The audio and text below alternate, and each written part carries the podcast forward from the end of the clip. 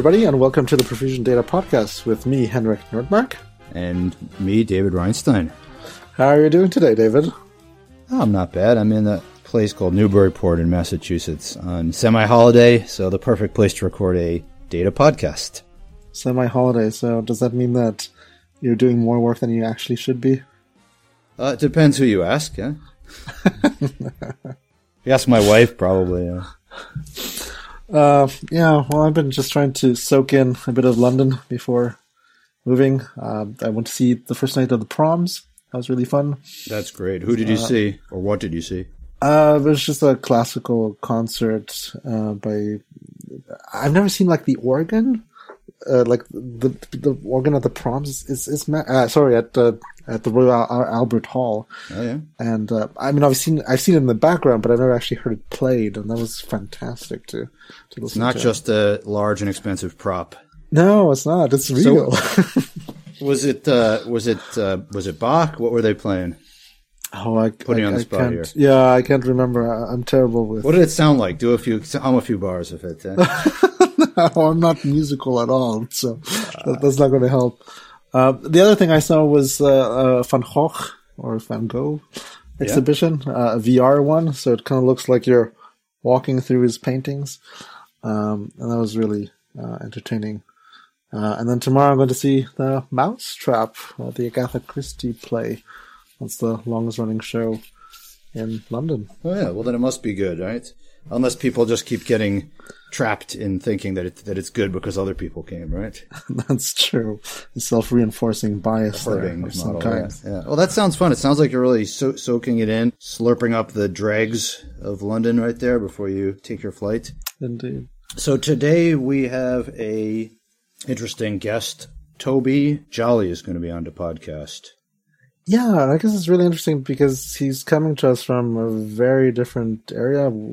Uh, previously, we've just interviewed people from the private sector, uh, but Toby is actually a, a civil servant working in the, in the cabinet office. So it'd be really interesting to see his take on things. Yeah, he's a different sort of guy. He really wants to make a, a positive difference in the world, unlike all of our other guests. Uh, sorry, just joking about that. So yeah, he's he's works at uh, in civil service for quite some time and he's been doing working in educa- in the education and and uh, the cabinet office, I believe, and uh, now he's doing something at the grants office, and he's also has a uh, a a project of his own called HIPE. So we're gonna hear a little bit about what that is. Okay, well, without further ado, then let's see what happened when we met Toby Jolly. All right, we're joined now by this week's guest. David and I are very excited to have him on the show. Aren't we, David? Absolutely. Welcome to Toby Jolly. Hello. How are you, Toby? Are you having a good week? Yeah, thanks for having me. Um, yeah, had a yeah, pretty good week so far. Yeah, what have you been up to? Um, so, I mean, mostly actually a lot of handover work this week. Uh, so because a bunch of people are leaving the team, have to take over their work and uh, yeah, get everything in place for. I, I hate that kind of stuff. Hold up a sec. Now, Toby, for those who don't know, can you tell us what exactly is it that you do? Yeah, so um, I work in the grants management function, um, which is in Cabinet Office uh, in the UK government. Um, and I mean, I can talk a little bit about the, what the grants management function does. Essentially, it's a, a team, um, that a central team that coordinates the rest of government's grant making processes, or or tries to improve um, the way in which the rest of the government makes grants, which is a sort of fairly huge area of government spending. It's yeah over over 100 billion in a typical year, and even more when. Did you uh, just say over 100 billion in a typical year? Over 100 billion, yeah. That's quite a lot out wow. of out of a government budget of what are what are we now four four five hundred billion pounds per year? Uh, it's a bit more than I think it's closer to 800. So I think it's All about right. 13 percent is the number we quote. I got um, it. I got so, it. And who are the who are these grants going to? I mean, I know in the United States, there's a lot of grants going to lower government entities or, you know, sub-government entities, federalism, states and stuff. When you're talking about grants, are you talking about grants to local councils or, or what sort of, what sort of things? Yes, there's lots of different things. I guess there's a huge portion of those is uh, school grants. So um, schools are funded by, kind of funded by grants. Um, and yeah, a lot are local authorities. Um, then also uh, universities receive a huge portion of that money as well. That's Uh, terrific. Well, Uh, we're kind of curious about your background because Yeah. it seems like you started out in uh, biology or actually biochemistry and then population genetics.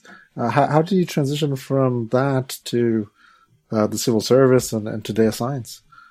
Yeah. Um, so yeah, as I said, I- I started out in doing biochemistry uh, when I when I graduated. I you know I took a job in a lab because that was you know the skills that I developed uh, during university, and um, even then I sort of found myself gravitating towards data related things.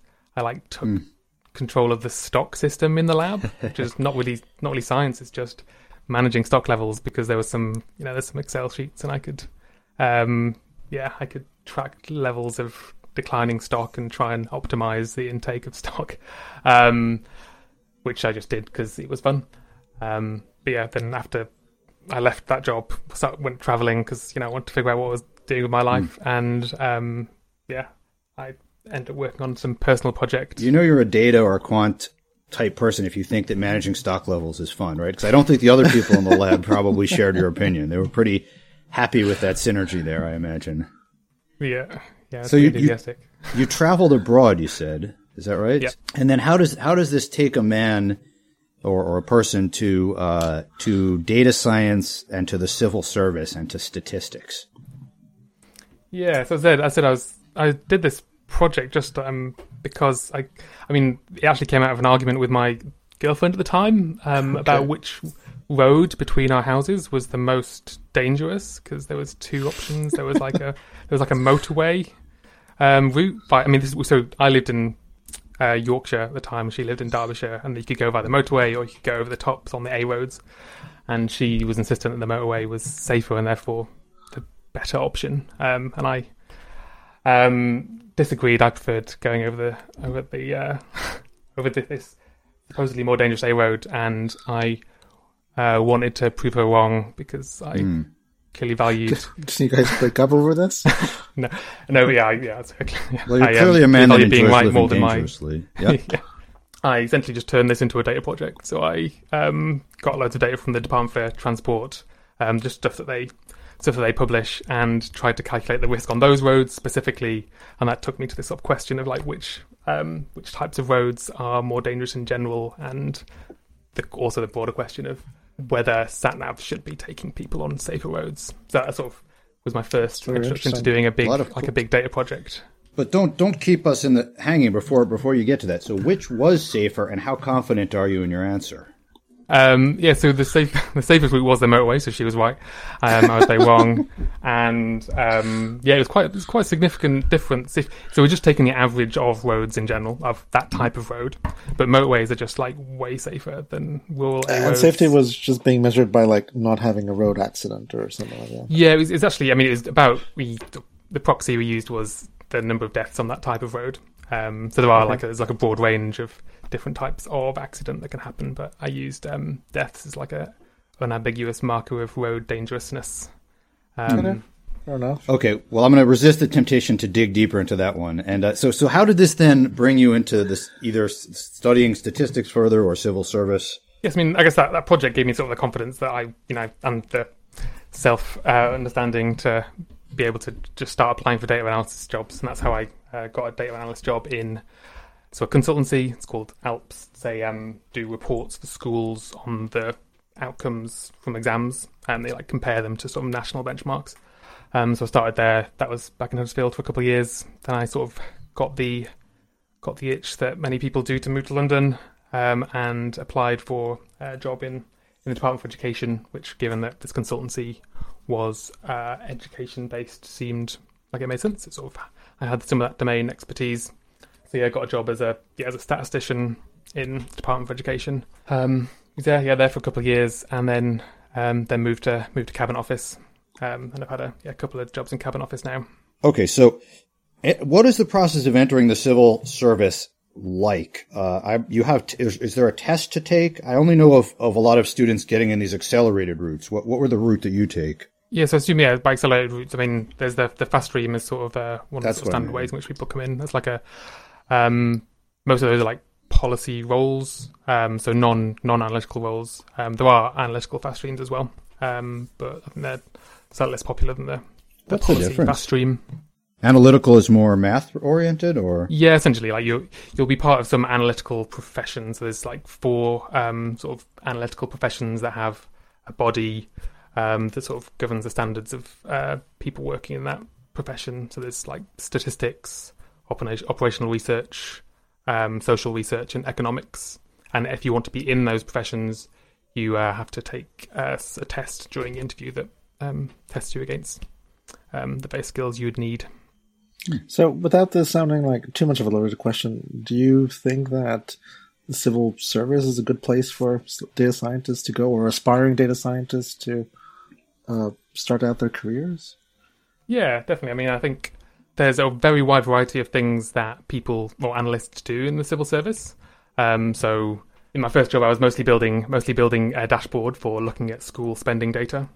Um, I also did some like inferential stuff around uh, the like the um, impact of different policy policies on schools of different types. And yeah, I think in my more recent jobs, I've been a bit more like data flow and publication and um, more data visualization related activity. In- inferential as in trying to make a causal to to make some causal inference. What sort of what sort of routes to causality? Just if you could just give a quick peek at it, did, were were approached.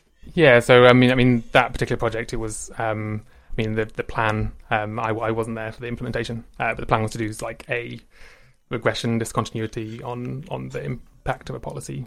Oh, that seems rather sophisticated. Oh, that's impressive. Um, okay, but let me let me spin that a, a little bit. Uh, not spin, but but but fork. What with the Henrik's question? So, what sort of data scientist should go into civil service? What sort of data scientists shouldn't go into civil service? Yeah, I suppose. Um, I mean, imagine. Um, so I, I guess so. I, one thing I don't have is like a lot of a lot of industry expertise in data science. Um, so I can't do like a really Yeah. clear comparison. But um, I think the one thing that civil service has that nowhere else really can possibly have is like just having these huge, huge problems that are like really influential, and um, you're like close to people making um, yeah, really important decisions about how the country is run. Yeah, in terms of the technical details, I, I broadly expect it to be similar. Um, Uh, would you say that uh, the civil service is a good place for data scientists to like do good in the world? Like, if they, you know, are a do-gooder who wants to like change the world and have an Yeah, I'm- impact on society. Yeah, I, def- I definitely think so. I mean, I think um, my I guess my model for uh, impact as a data person um, is that you need to find people making important decisions, and then you need to be the person who's bringing like good data and analysis to those decisions. Um, so it's like and Wow. Yeah. and the, the civil service puts you in that position. So it does. Um, We'll come back to this a little bit when we when we ask you about HIPE. Um, uh, but may, maybe just just just continuing with this. Um, I think there might be a lot of cool stuff going on in government. The government might be being rethought and being potentially made more transparent. Maybe getting more feedback from the quote customers of government. Uh, do you think what are some innovations in in data science or machine learning? uh, or yeah, data processes and data science that have impacted uh, the way government works, or or that might impact the way government work, that might justify different approaches to, let's say, transparency. Yeah, so I'd say like the um, the data science community in government has been growing like a, what seems like a lot while I've been there. Um, like events that are run across government um, to support the data science community, uh, like really well attended. While I was in uh, Department for Education, there was like a huge move to like um, automate and code up a lot of a lot of the analysis that was happening. Um, so just essentially just this move from Excel to I mean it was R is the Mm. was the main tool. Um, Mhm. for I mean I think R is actually um, people do use Python, but mostly people use R in in government. Um, and yeah, there's there's data science conferences now um, for cross government um, data science work. I think that I mean that's just like the data science community stuff. There's um, if I'm thinking about things that are going to sort of really revolutionize how government um, uses data, I suspect most of the change is going to come from a governance angle, so improving the um, yeah the way in which we collect and store and specify data. Um, which yeah, there's definitely some big things coming down the pipeline there.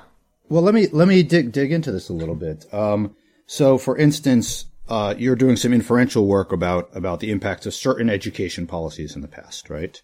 I don't know what those policies were. You know, we could just just spit out.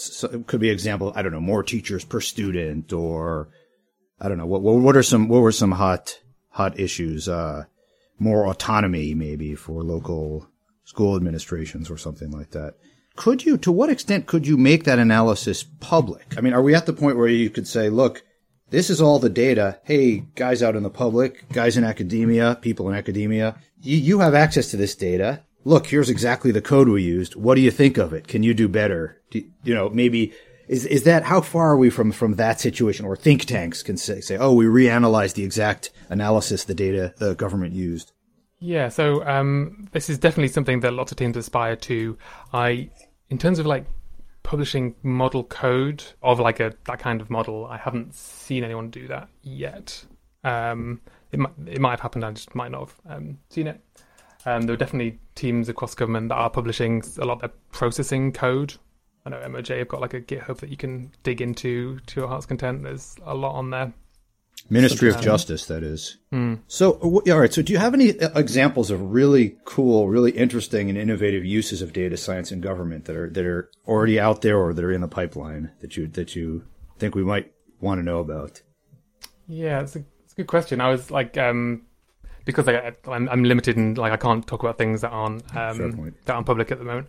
And I was yeah trying to trying to find things. They're not they're not a huge amount um, that I that I found that was like that really stood out. Um, I think, like most, as I said, most of the things that I'm excited about in terms of what government is doing with data are. I mean, maybe, maybe you class this as data science, but it is in the sort of getting better processes and technology so that data can be shared and used for those kinds of um, more interesting data science projects down the line.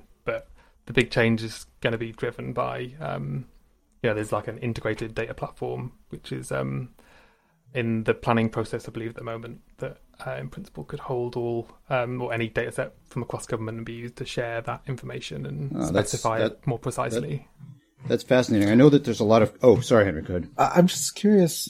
Do you find that data is kind of informing policy more now, or is it you know saying hmm. about the same? Or I mean, obviously, you, you can approach policy from a very kind of ideological perspective but it could also Never. be informed by data, but it could just be raw data, or it can be a step further, which is, okay, now I'm going to do some really sophisticated, I know, machine learning or something, and have that inform policy. I'm kind of curious where where things stand. Yeah, so trying to isolate a trend would be difficult. I think, um, from my perception, um, there is, um, there. I mean, it does seem like people are talking more about data and want to use data in policymaking. Um, so, I mean, I yeah, I see that that seems like the direction of travel, and as I said, the barriers to that are increasingly being broken down. Um, so, for example, what what barriers um, have been smashed? Oh, as, as I said, like I'm going to be stuck like a stuck record saying that it's it's uh, data sharing and data yeah. governance issues. Um, which stop us stop us getting the data um, in the right format and stop yeah. different parts of government sharing with each other. Maybe now would be a good time to tell us a little bit about what the grants office is doing and what you're doing at the grants office, and then we can return to the UK government o- overall. Uh, um, so you're collecting data about grant spending, as you said, over 100 billion pounds per year of grants. How many grants are we talking about? There's about 200,000. Um, that was in, this is 1920, which is the last data that we published. Those are grants to organizations. Um, there's a further, um, yeah, large number of grants that go to individuals, but we have less precise I think information you meant on those. 2020. You said 1920, didn't you? Nine, yeah, that's 2019 20. That's the financial. Oh, got year. it. Okay. Yeah, okay. I was, I was, right. I was a bit puzzled there. The yeah. jazz age. Yeah. yeah. Um, maybe next it'd be interesting to speak about some of the limitations that you've seen in government um, with data. I mean, I, I, know you talked a little about the problem of you know data access and sharing and, and, and all that, but uh, is it hard to hire people into um, r- roles in data in, in, in government? Is it hard to, to find it, like, make it really attractive? Um, it's a good question. I think um, I know that I know that teams have struggled to hire um, data scientists in the past, um, especially like uh, yeah, to really high skill levels. Um, I I yeah I don't know exactly why that would be. It might be a. Um, I mean, in fairness, there's also a problem in industry, so so maybe it's not that yeah, it might different. It uh, maybe a related question is: What are the kinds of data roles that you see government needing? Is it more on the data science side? Is it data engineers?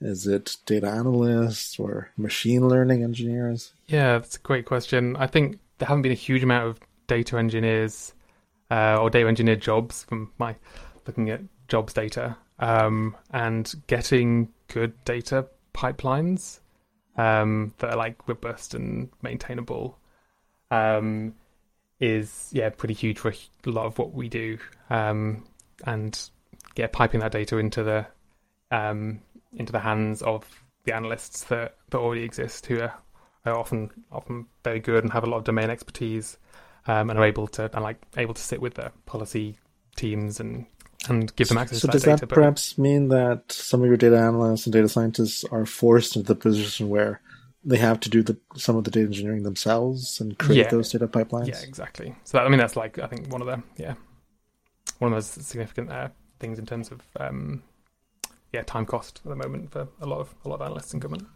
Well, why do you think that is? Why is it that, that the government hasn't been hiring people in, in data engineering?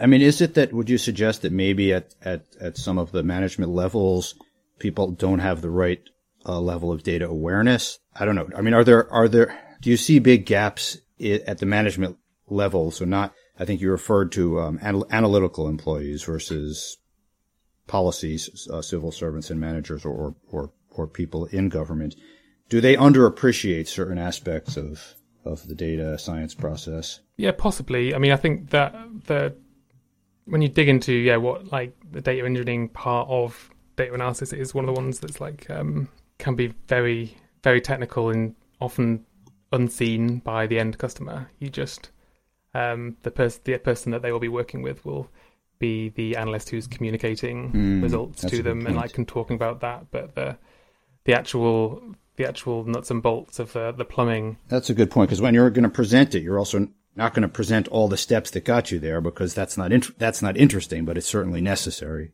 So they might right. So you don't see how the I don't know the sausage is made or the plumbing, as you say. Um, I mean, do you think that there's a need for more data literacy in the civil service or in political jobs? Sorry, I'm pushing my agenda on you. I apologize. that was a bit of a loaded question, right? Yeah, I mean, I think it's difficult to say no. I mean, I think there's like obviously the the trade off between different skills that people in policy could acquire. It's not the you know, we obviously ideally we want everyone to be skilled at everything. Good Um, point. I think there's whether or not it's the, the highest priority is is a question, but it definitely it definitely seems like a thing that every. Well, I mean, I would want every um, person working in policy to understand the importance of because like data should feed into basically every decision uh, at that level to some degree. Or statistical literacy. What is a particular concept in statistics um, that that that you think could be better appreciated by policymakers? Uh, Do, the, do things like that come up? Hmm. Yeah, I mean, there might there's something broadly here around uncertainty that I think is yeah often underappreciated. Um, yeah, just the fact that there's like there's just lots of different types of error between um, us, someone observing something out in the world, and it getting to um, some piece of analysis in front of you. So there's there's something there. I'm not sure exactly the, what the answer to that is, but there's something there about just uh, appreciating the potential causes of um, error every stage of that process and like um, taking decisions based on that. I'm also curious next about a bit of the tech stack that you guys use. Uh, I know you already mentioned that there's a leaning towards using uh, R uh, rather than, than Python, which is actually maybe a little bit flipped from what we see in industry, at, least currently. Henrik, you sounded surprised perhaps that R is being used so much in the civil service in the public sector, R being a coding language that a lot of statisticians use for working with data, and you're surprised that Python is used uh, less. Why were why were you surprised about that? And for people who don't do coding, what, what do you see as the main differences between R and Python here? So I'll start with saying that I actually love R. So it's kind of heartwarming to see that R is still being used in, in the civil service. Um, R is a coding language that was created by statisticians for statisticians. Um, in some ways, it's not great because it's a little bit slow in terms of its speed compared to mm-hmm. uh, Python. But what is wonderful is just the sheer number of libraries and all, all these packages that statisticians keep publishing. Yes. And so when they come up with like a new technique and a new method that they've invented, statisticians tend to publish that in R. Um, Python, on the other hand, um, is a general purpose language. I know it's now the dominant language taught at most universities. Uh, it is named after our our funny friends, uh, the Monty Python gang, right? Oh, I didn't know that bit of history. That's that's interesting. But uh, I, I guess what's interesting about Python is that because it's not just the data scientists and statisticians who are using it, but also like software engineers and data engineers and all kinds of other people. I think that's one of the reasons why it's gained so much traction. Uh, because if you need like one lingua franca of programming languages that everybody can use, Python it's seems Python. to be a better choice. Uh, rather than kind of forcing all the software engineers to learn, say, R. Historically, that's definitely been the case that we prototype a lot of stuff in R, then when we put it into production, we translate it into Python what I've seen the trend being though is that now people are actually prototyping in Python and then it just kind of stays in Python. okay, that's fair. um, from what I, have read about the history of Python, um, apparently Google was nervous about getting too deep into Java uh, because they felt that that would tie them into uh, Oracle too much, unless they wanted a language of their own, and they started promoting Python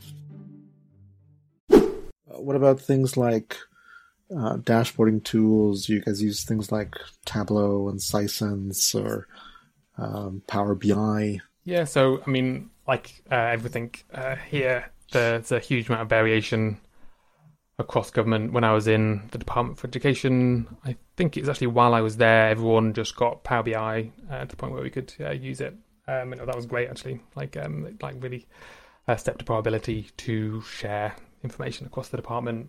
In my last role, we um, didn't have anywhere to host host dashboards, so I ended up like building some HTML only dashboards in using R, using um, R flexdashboard was the uh, the package, which yeah I'd recommend if you have nowhere to host your dashboard, host your dashboards.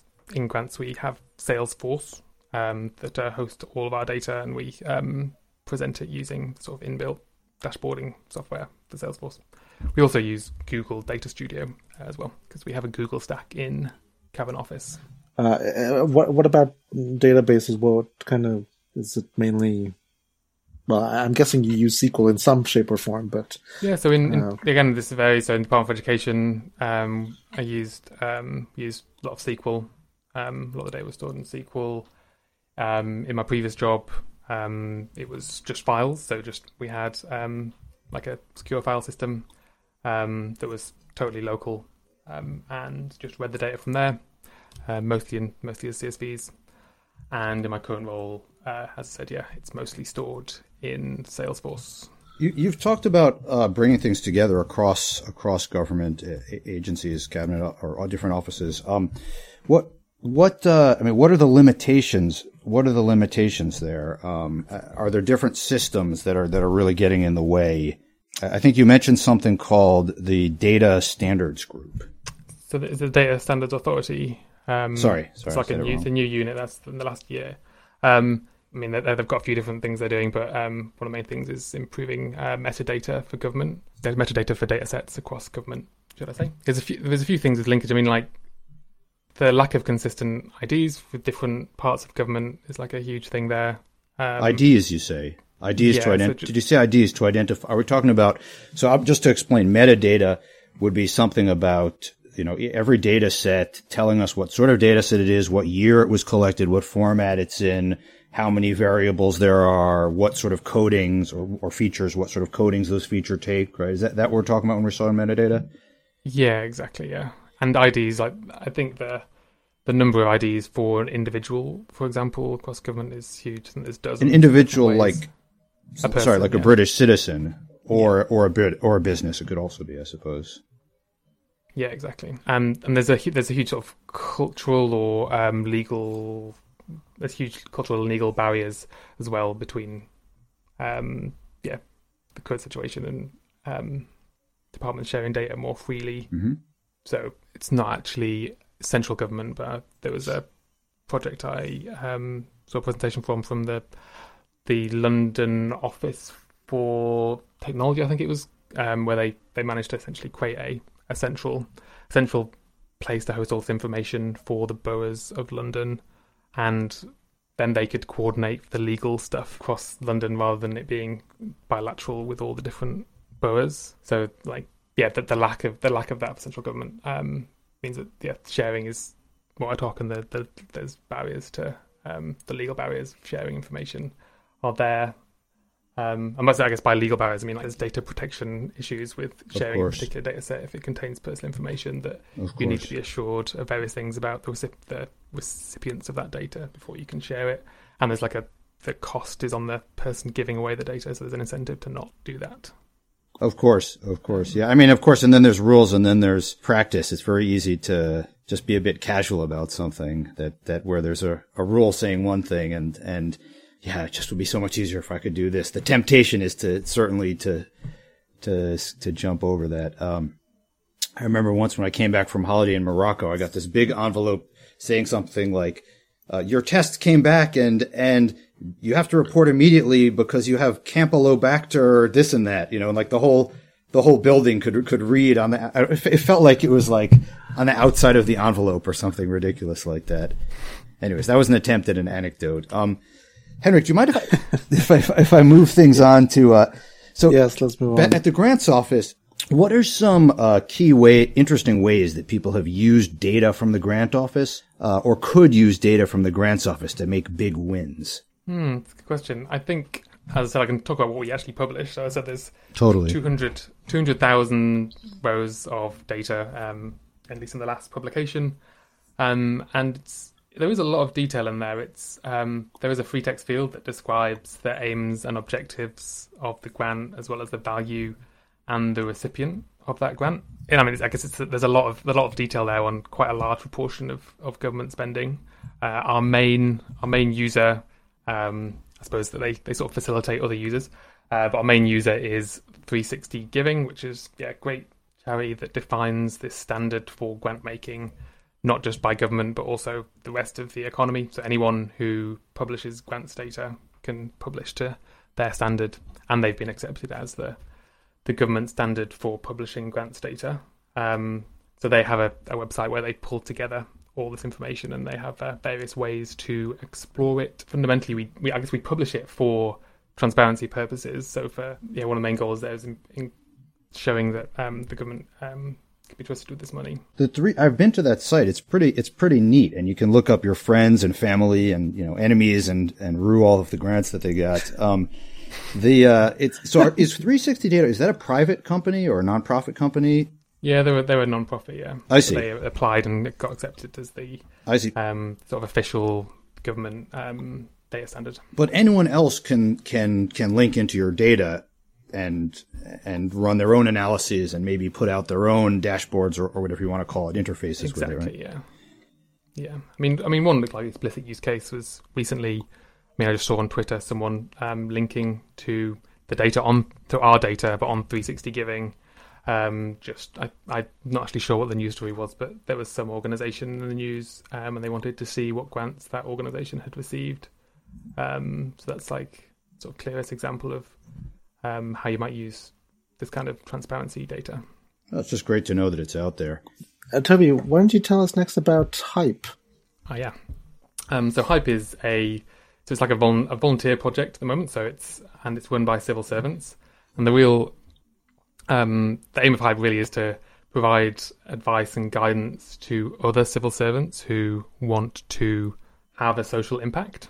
So we have like workshops that are around figuring out what you value and what values you might want to bring um, to your job, and therefore, if you know what you value, maybe you want to work in area A or B, um, so that you can so you can have an impact on the area. Okay. Um, So what's something that someone might value? I mean, doesn't everyone who doesn't everyone who works in the civil service want to have a big impact? How do you define impact and how do you judge the impact? Or, you know, if I go to your site, maybe I think that all this impact stuff is just hype, right? How do I know that it's a real thing? so I'm, I'm Yeah, I mean, the first so- I person mean, to make so- that joke. Right? Go ahead. I guess the I guess the maybe example might be climate change. So, um, I think really asking people to reflect on what what things they value, and someone yeah might might talk about their value, they're valuing climate change and reducing um, the impact of climate change. Um, and then the the goal really is to help people who have those sort of strong moral values to um, think about where in government they could actually work best and how they could apply their strengths. But most of yeah, most of what we actually do is ends up being just um, encouraging people to really think about what it is they value because um, it's something people often um, don't have time for or um, don't make space for in their life to really reflect on this and how it might apply to their career. So, so would you describe something what you're doing as a form of like career coaching or mentoring or yeah, something of that exactly. nature? Yeah. So it is that, yeah, as well as um, obviously we do some research to back it up. So it's an on, there's an online questionnaire I can take, that sort of thing, and you get data. You have the data from that online questionnaire, and then I mean I've looked at the page. You also give listings, was it, of particular jobs coming up on the civil service registry, and and give do you actually give a rating to those jobs?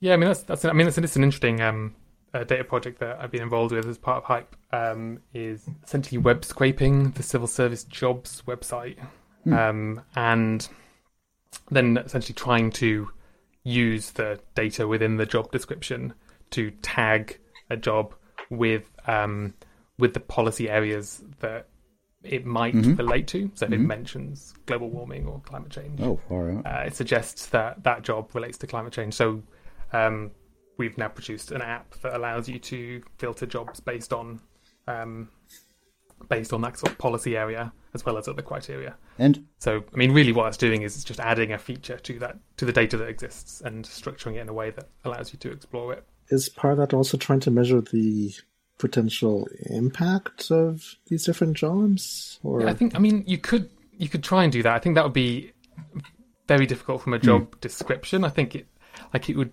um because if there's there's a lot going into that. I mean, you could. I mean, I know that. I, I mean, the the people at eighty thousand hours, the organization eighty thousand hours. That's kind of their focus. They're they're trying to assess the the impact of, of different jobs and career paths in different ways. Have you have you been inspired by any of the stuff that they're that they're doing? yeah, absolutely. I mean, yeah, so eighty thousand hours. Obviously, a, a charity that does this for for all jobs, not just in the civil service. They yeah provide uh, yeah, advice and research for anyone um, looking to have an impact with their career. Uh, so yeah, we're definitely definitely inspired by inspired there, by them and trying to apply the same sort of ideas to to the civil service. So suppose suppose that I'm let me maybe give you a case. So suppose that I'm a young up and coming I graduating I'm graduating soon from a great university, you know, uh, Manchester or Birmingham or, or something like that. Um, I'm trying to remember which one you went. I wanted to, to put that in there. Um, sorry. Liverpool. Liverpool, right? Liverpool. And uh, I- really care about uh, global poverty, and I really care about the situation of of people who are getting diseases and malnutrition and uh, maleducation in, in other countries, in, in let's say in Africa. Um, and I'm concerned about the the the, the cuts in uh, the government's promise, the UK government's promise to spend a certain percent on uh, development aid or development assistance. Now, I will go to your site and I'm thinking, okay, I'm thinking of entering the civil service, or maybe I'm already in the civil service. What sort of things might come up that that would appeal to me, and why do I think I should have an impact in those contexts?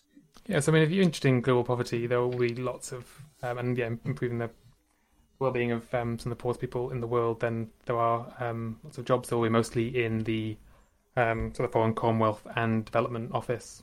Um, but also across government. So, um, yeah, overseas development assistance, which is the main mechanism um, by which um, government addresses global poverty, is spent in other departments as well. Uh, so, um, yeah, I mean, the, the app that we've got does does allow you to search for jobs that, that mention ODA.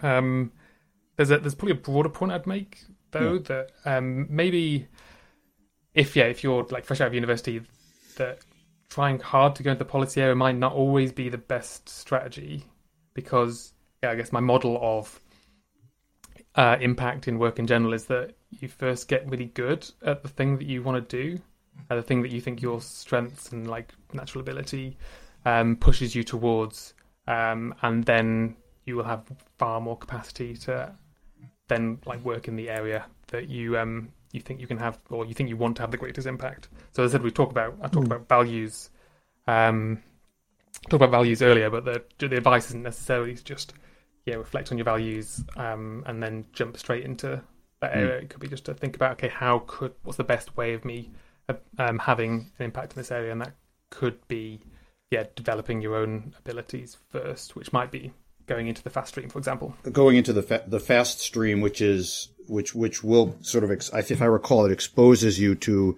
a broader range of uh, aspects of the civil service in the UK government. Is that right? Yeah, exactly. You get you get moved around to lots of different policy areas and get exposed to different types of policy making. What what if I wanted to build technical uh, skills in, let's say, things having to do with statistics, data science, and policy analysis? Is there a particular part of the civil service or or outside the civil service that you think would be especially promising?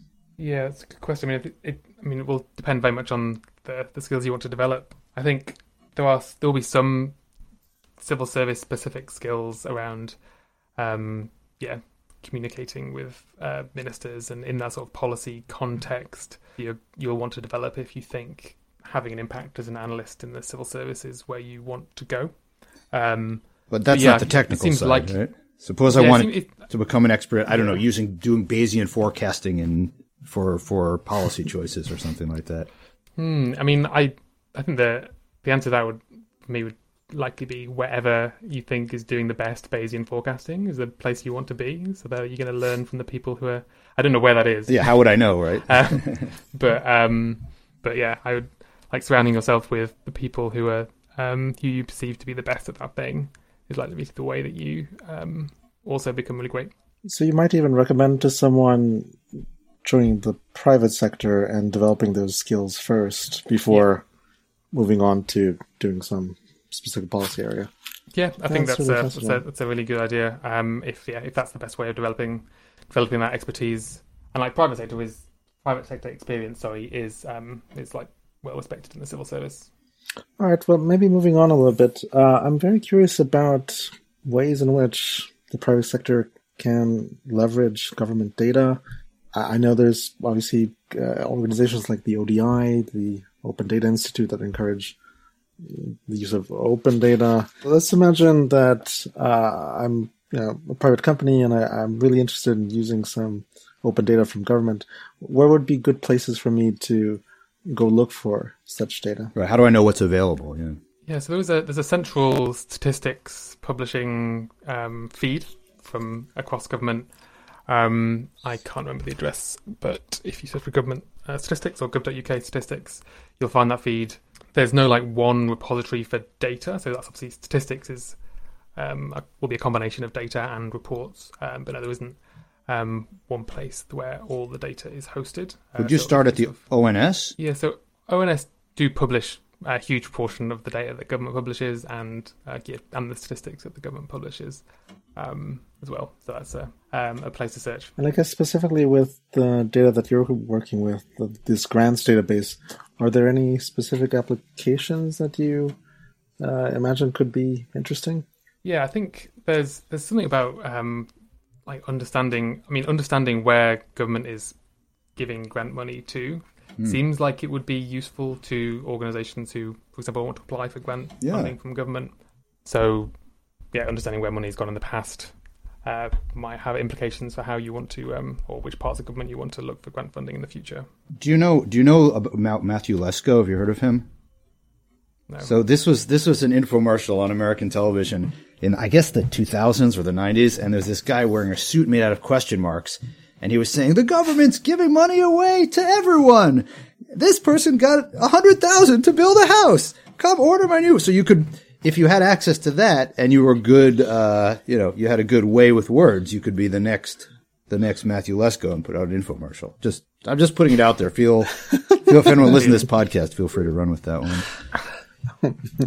well, thinking about uh, contracting and and government uh, working with with outside contractors, uh, maybe you and your current work, or e- either with with the grants office or HIPE, or your previous work, maybe there's some questions that came up that you thought, you know, if I had time and money to hire a contractor or to hire a, a data science and marketing firm, uh, I would love to have them investigate this or just help me get through this this uh, this sticking point. Um, I mean, I know in my own work there there's there's things like that. I'm I'm thinking, oh, how do we deal with this problem of let's say unrepresentative survey responses? What's an important challenge that that does anything come up with you? It's like an important challenge we could discuss. Yeah, I mean, I think um, the first thing that comes to mind is this project I mentioned previously, where we're web scraping and trying to look at um, the jobs data and look at where different um, different policies being made across government. Um, so the process we've implemented so far has been what feels quite rudimentary in just like looking for keywords. Um, but it seems like there's a there should be a wealth of information about yeah what uh, policies being made in which area of government um, from that that we could extract. But um, let me understand. Let me understand that a little bit better. And Henrik, feel free to jump in here. So they're hiring you. They're not, but if they were, they're hiring you to help clarify this situation. What exactly is the project that you're trying to do, and what is the point? What is the point of confusion or the sticking point? Yeah. So the the project really is you've got um, you know tens of thousands of job adverts with the full description of that job, as well as lots of contextual information about the department and the the salary and the grade, Okay. the location, and it's a question of just who is doing what across government. So I'm a little lost as to who is doing what part. So we're talking about HIPE right now, isn't it? This is this is the yeah, HIPE yeah. So, so it's I guess what what um who's working on you know policy area X across government. So like if you wanted to know where all the climate change um, work was happening, for example, right. this right. data set there's like just so much text. Okay, it feels like there's something you could do here. So essentially, what you're saying is you're you would be looking for some like NLP or NLU, Natural language processing, processing. that natural understanding, to to try to really hone what are the the policy areas that each one of these job specs Or- is or- offering. Is that, is that right? Yeah, exactly. and like, um, there's, there's probably some other things about the structure of this data that um, could come out of that as well. Like, Well, let's um, Let's- yeah, just the kind of work that's happening, not just the policy area. Well, let's dig in a little, dig in a little bit. So I want to maybe make a predictive model is of does, is this job likely to involve issues of climate change for more than, let's say, half of the hours that I spend or, or for at least 25% or, or is it likely to involve issues of climate change where the civil servant will have a meaningful impact? Right. So I'm trying to predict a probability of maybe a binary outcome or maybe uh, maybe it's a continuous outcome of how much relevance does this job have to climate change in an impactful way. That could would that be a reasonable problem that that your you know that your algorithm would want to to help with? Yeah, exactly. Yeah. And then the data that's coming in. Now you're saying it's not a database that you have access to. It's actually you're scraping web pages. Is that right? Yeah, exactly. Uh, now, why is it that the government doesn't make make this available in a, a database format through something like an API? Do you know? Um, I mean, that, that definitely could happen. I think there's, um, yeah, that, that just hasn't happened yet. The case hasn't been made uh, strongly enough. And w- what sort of feedback loops are you getting, or what is the word I'm looking for? Uh, in other words, how do I know if I was predicting well with this? How would I how would I judge that? Yeah, so I mean, yeah, I don't know. I mean, there's I could I could uh, think of ways you could possibly do that. I think manually tagging jobs based on expert opinion uh, might work, or getting in contact with the uh, the actual people involved in that job. So if you got the contact details of the line manager, for example, you could validate any prediction. Uh, So you have a huge amount of, of data, amount of, of, of observations, amount of cases, whatever you want to call it. And uh, someone reading over them carefully with a lot of time, we could make that our gold standard. If this person says yes, this is a climate change job, or this is a climate, you know, let's let's keep it binary to be simple here. That could be our the way that we would validate whether our predictive model had worked. Right? We could also think about how well that you know how well whether that that person's opinion actually uh, was valid. In, in other words, is it in fact a, correct? But let's say for now that it's that we're going to take as a gold standard what an expert in the field, whether they would judge this as being climate related, right? So now, what is your, at the moment, what is your model doing with this, let's say text based data? And do you have any, and are you doing any sort of validation of it or, or training of it that allows it to improve? So, I mean, so the current model is super simple because it's, it's just using the existence of uh, keywords within that database, which is like the, the quickest thing mm-hmm. to implement. Um, and I mean, it has some the basic validation of checking checking jobs that that have got that come out highly from these tags that look like they're climate change jobs, and then like adjusting weightings based on things that look correct or incorrect.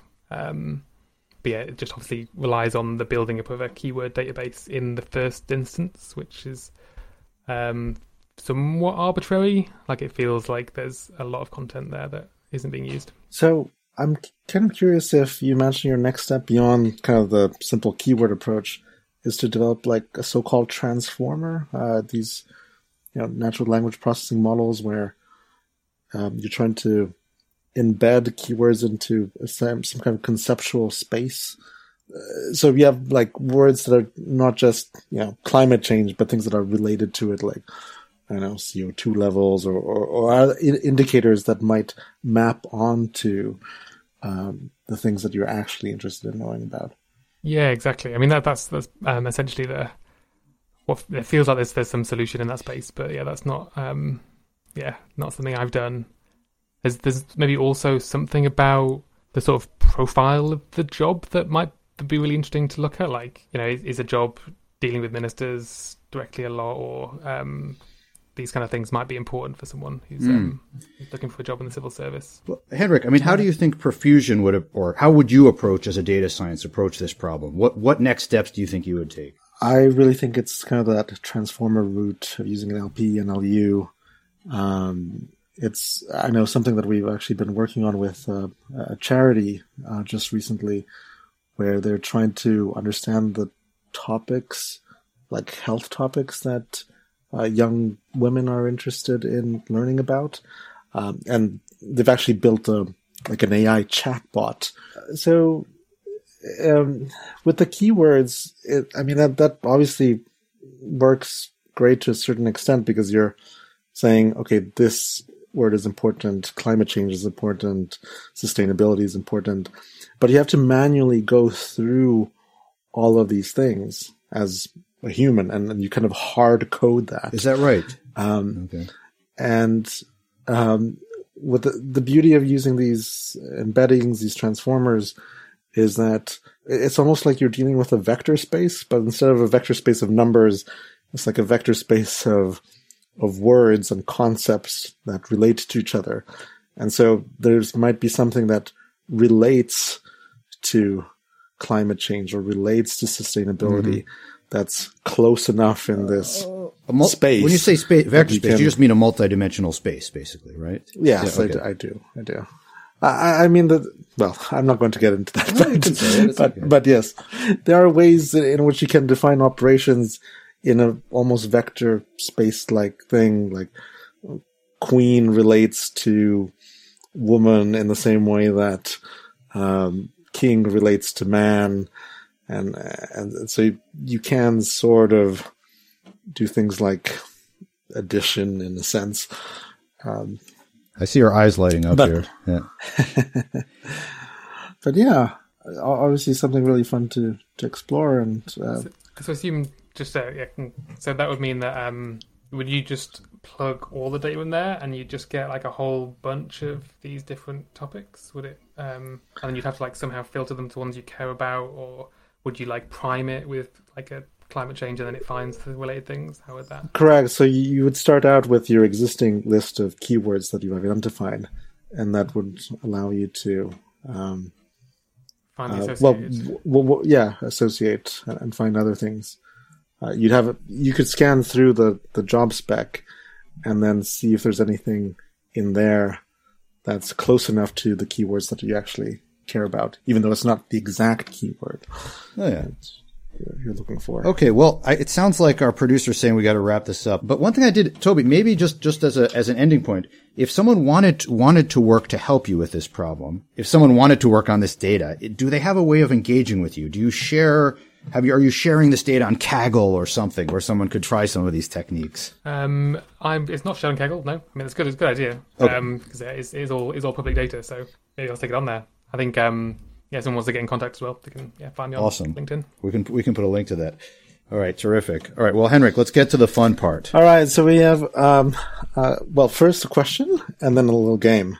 Um, so the first question is the Oracle question. Uh,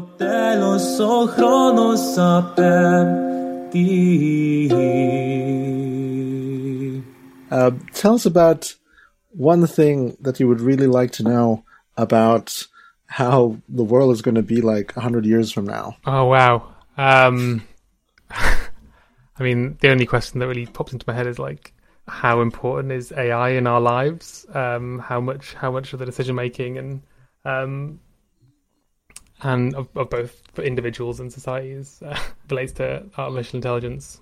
Are you worried about a Skynet type scenario by any chance? Um, I have like some some minor worries. A lot of a lot of people are worried about that. Yeah. yeah, well, there's a whole area of AI safety research, so I think it is a serious concern to Yeah. to, to have. The second thing we have is the the correlation game. The correlation game is where we give you two variables, and um, there there may or may not be a, a causal link between them, but more importantly, um, there's obviously a correlation uh, be between them, and all you have to do is guess any number you want between negative one and one as to what the correlation Zero is also a correlation. Yes, Yeah. zero is a correlation. So obviously, uh, one being a perfect positive correlation, negative one being a perfect negative correlation, and then zero being, uh, you know, I don't think there is much of a correlation between these, these two things at all. And so the data we've got for that comes from the World Happiness Report from 2021, and it is perceptions of corruption in a country and how that compares to levels of social support. Like how much does the government give to yeah help people out?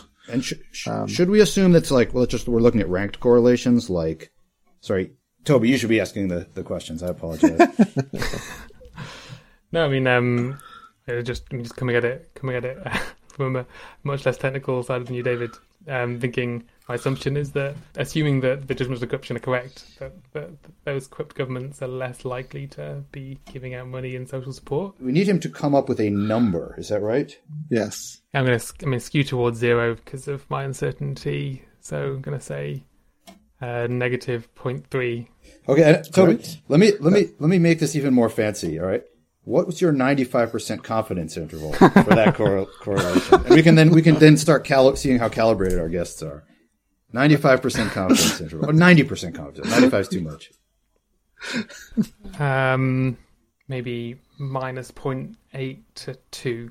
0.2, sorry. To point two, and minus point eight to point two. All right, Henrik. All right. So you're right. It is a negative correlation, and actually, your your point estimate is pretty Pretty good. great, actually. Um, yeah. Uh, so uh, the actual number is uh, uh, zero point two two. Says a lot about the civil service and, and their training and their high standards here. So, congratulations. Yeah. Yeah, so you're only off by 0.08. I I think that puts you in really good stead in, on the leaderboard there. All right. Well, thank you so much for coming on the show. It's been a real pleasure speaking Yeah. to you. Terrific. And Toby, are there any And, uh, links you want to plug? Uh, do you want to plug HIPE? Yeah, um, yeah, HIPE's good one to live. That's like hipe.org.uk. That's with an I and not an, a Y, right? H I P With an E. I, sorry, yeah. Um, yeah, if you want to yeah, sign up to our newsletter and sign up for coaching, yeah, check out the grants data. Um, just search for government grants data uh, UK, you'll get it. Yeah, and tell us tell us what you think of that data as well. It'd be great. Brilliant. Remember, if you want to get in touch with us, you can email us at hello at profusion.com or on Twitter at PRFSN. Uh, but for now, thanks Toby for coming on today, Thank you. and thanks David as always. Pleasure. Uh, goodbye.